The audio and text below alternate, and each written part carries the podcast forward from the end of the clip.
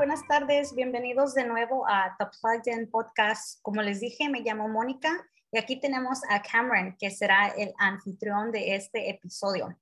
Él me preguntará acerca de la brecha digital en la educación. Hola, buenas tardes. Me llamo Cameron. Es un placer estar aquí contigo. Primero, ¿nos puedes dar un resumen del episodio anterior? Sí, claro.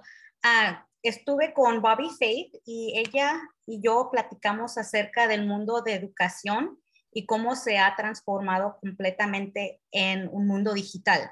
La pandemia cambió cómo los estudiantes tienen acceso a su educación. El aprendizaje virtual se aceleró tremendamente, especialmente ah, en las universidades de este país. Y aquí estoy para platicar esta noche de la brecha digital. ¿Qué es la brecha ah, digital?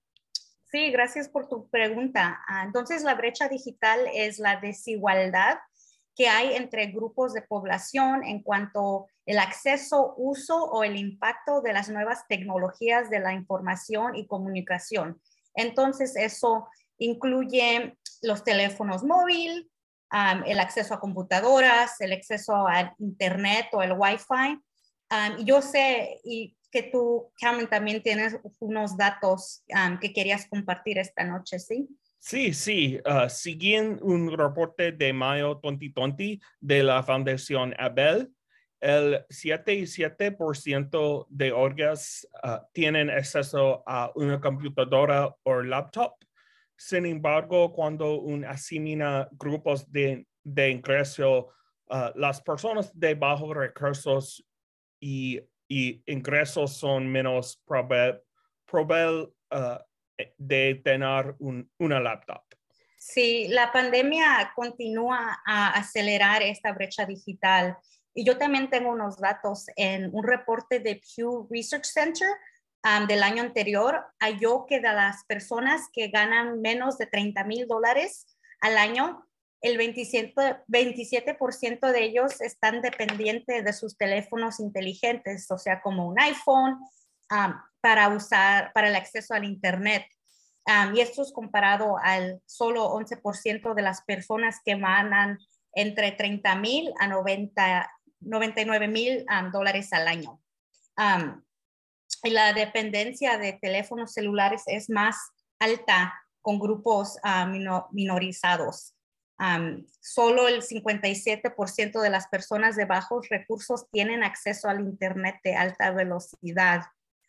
Entonces, esto quiere decir que el 27% de adultos americanos no tienen acceso al Internet de alta velocidad y esto puede afectar, pues obviamente, cuando los estudiantes están en la computadora, cuando quieren meterse a Zoom para tomar su clase o si quieren bajar información para hacer sus tareas.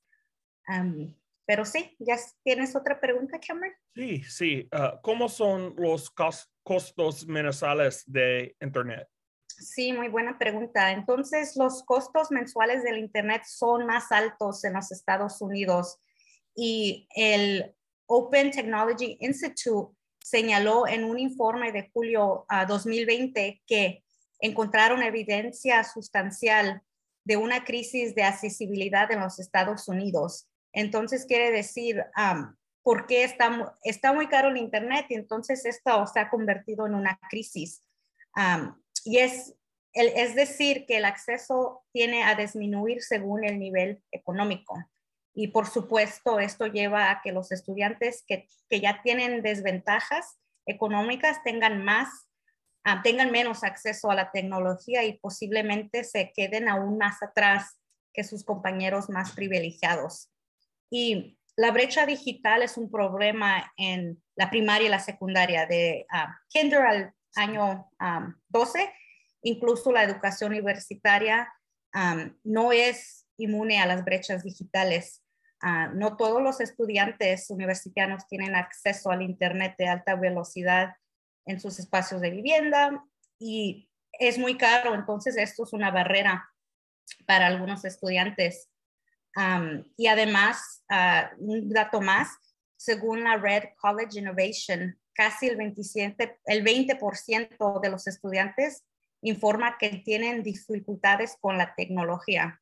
Entonces, como tú te puedes imaginar, esto es un problema.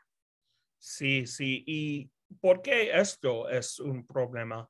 Sí, esto conduce a una mayor desigualdad, como te estaba diciendo, social. Entonces, como profesionales, nosotros que somos de la educación universitaria, debemos luchar por la igualdad ah, de oportunidades. Los costos ocultos no deben ser un impedimento para nuestros estudiantes que continúen su educación. Si la digitalización está para quedarse, ¿qué crees? Ah, bueno, creo que se ha hecho más grande la brecha. lo que es importante es que los, nuestros estudiantes uh, universidad, universitarios que toman clases virtuales, ya sea porque ellos quieren o por las circunstancias, ellos se tienen que sentir apoyados y tenemos que construir una comunidad donde se sienten, como te dije, apoyados. Ah, esta es una parte muy importante que nosotros como líderes de educación y como las colegios y, universidades tienen que ah, tener a mano, tienen que tomar esto muy como muy importante. Y antes de que terminemos este episodio, quiero decir que aunque haya mucha desigualdad y esto crea problemas, hay unos aspectos positivos de la educación digitalizada. Esto se discute, vamos a discutir sobre esto más en el próximo episodio. y sí hay soluciones a estos problemas y debemos de trabajar para cerrar la brecha digital. con toda probabilidad, yo creo que es probable que el uso intensivo de la tecnología digital se quede, como tú me preguntaste, a plazo largo. Ah, y es todo lo que tengo para este episodio. Muchas gracias, Cameron, por tenerme aquí esta noche. Sí, muchas gracias, Mónica. Ay, adiós.